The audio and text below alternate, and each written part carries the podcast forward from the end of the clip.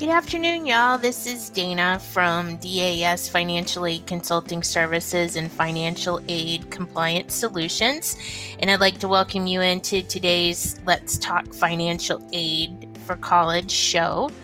Uh, today, I wanted to go over uh, what financial aid advisors should share with students who are transferring from one college to another and how it could potentially affect the student's financial aid eligibility. Uh, this week, actually, I had a IGTV live Wednesday night with uh, Teresa Harris of Scholarship Mama, and uh, we went over this a little bit, and it can be a little complex. So the tips um, that we had uh, during the show were with regards to when you're college shopping um, just make sure that the college is the right fit for you. Um, in other words, make sure that uh, you are comfortable with the, the surroundings because a lot of times this is the first time that students are going to be away from home, and uh, it is quite a shock to the system for some it is uh, something where you're going to go through um, a process of, you know, missing the comforts of home. And, but you also want to make sure that, um, again, this is a right fit for you, and also that the uh, program that you're enrolled in is is something that you expected it to be. And if it's not, then um, this obviously will lead to thoughts of transferring um, to another institution. Um, one of the other tips that um, Teresa shared, which I found um, very helpful, is is also part of your college shopping. Um, you can do the virtual tours now. Um, I know that some institutions are opening up their campuses for the tours, but make sure that you do attend the virtual tours. And if you have any questions whatsoever, please direct them to the appropriate um, admission advisors um, so that you can get those questions answered. And also, I would highly recommend if um, you can make sure that you also research your financial aid eligibility. Now, if you're a new student, um, financial aid, uh, you, are going to want to make sure you fill out the FAFSAs. Um, make sure that if you're starting prior to July 1st, of 2021 that you fill out the 2020 2021 FAFSA as well as the 2021 and 2022 FAFSA. The reason for this is you want to maximize um, all of your aid eligibility. And if you are starting prior to July 1st and crossing over July 1st, the July 1st date, those are the dates that the award years actually start. And uh, this all has to do with your financial aid. But um, again, this is when the award years start. So they run from July 1st to June 30th of the following year. So that's why when we're talking award years, we're referencing the 2020, 2021, or 21, 2022. Um, your loans are not technically affected by the award year, only it determines when the start date is. So if you're again your start date is prior to July 1st, your loans are going to be awarded out of the 2020-2021 award year. And then um, if you start after July 1st, the um, loans and the Pell Grant will be awarded out of the 2021-2022. Also, you're going to want to make sure that uh, you test out the food in the cafeteria. And I know that this is an option if you're on tour. Um, you're able to go onto the campus and, and be on on the full tour, if you will.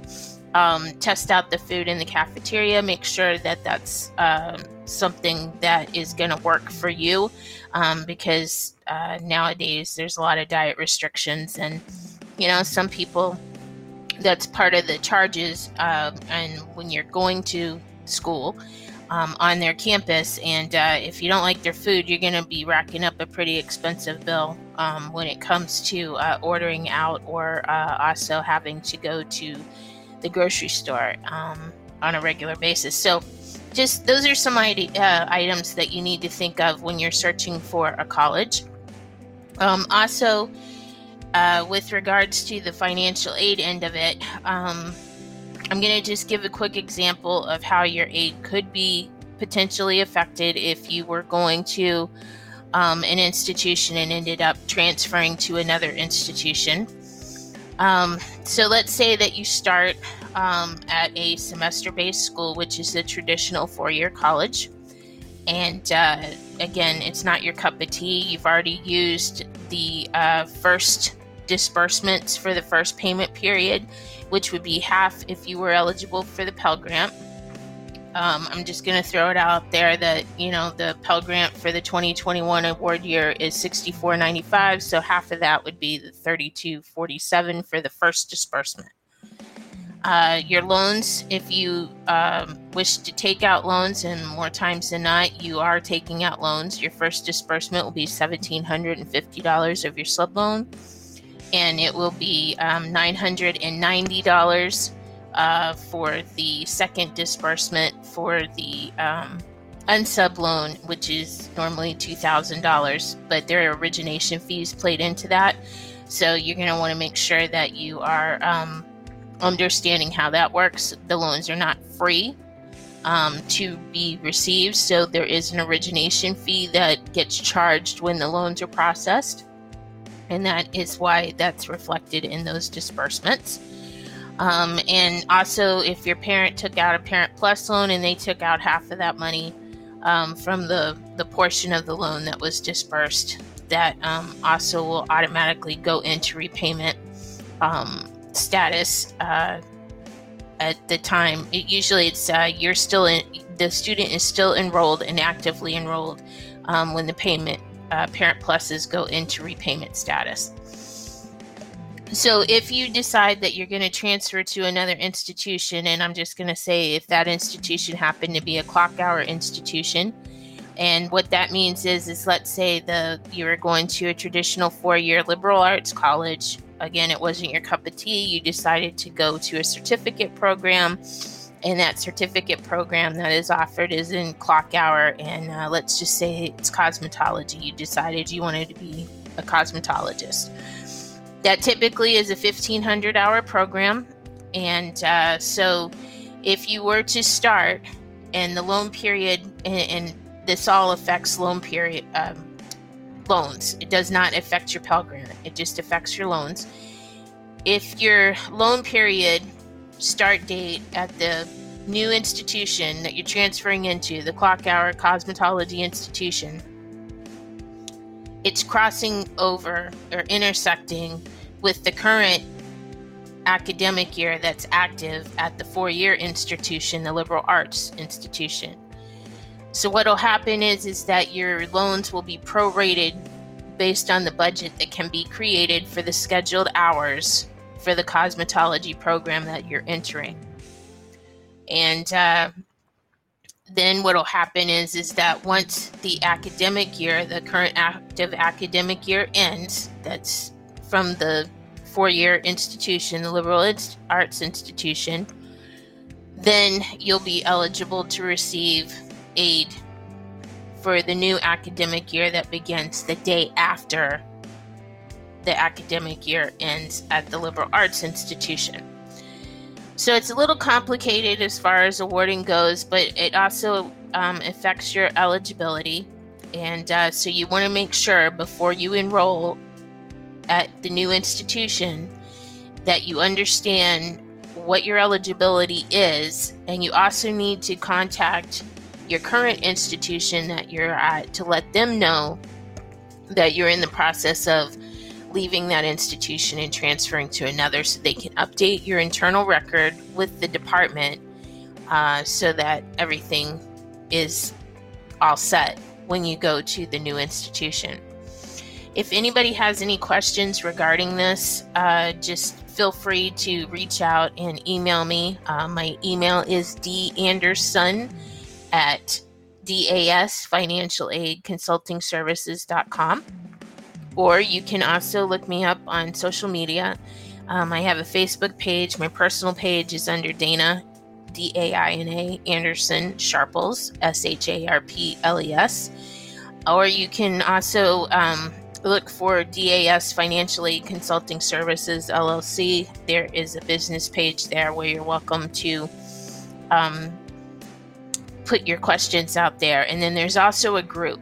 And uh, I just want to put it out there that I've had quite a few uh, folks requesting to be members of the group um, but they're not answering the questions or providing a valid email. And uh, if you don't answer the questions, even if you aren't going, you know, part of a financial aid institution, if you don't answer the questions and provide a valid email, you're not going to be accepted um, into the group. So I'm just going to put that out there because, uh, again, there's been quite a few people that have been requesting to become part of the group but uh, not following the um, instructions. And also, um, if you happen to be on LinkedIn, I'm on LinkedIn as well under uh, my name, Daina Anderson. And uh, you can instant message me or, you know, and uh, direct message me, and I'll be happy to answer any questions that you may have.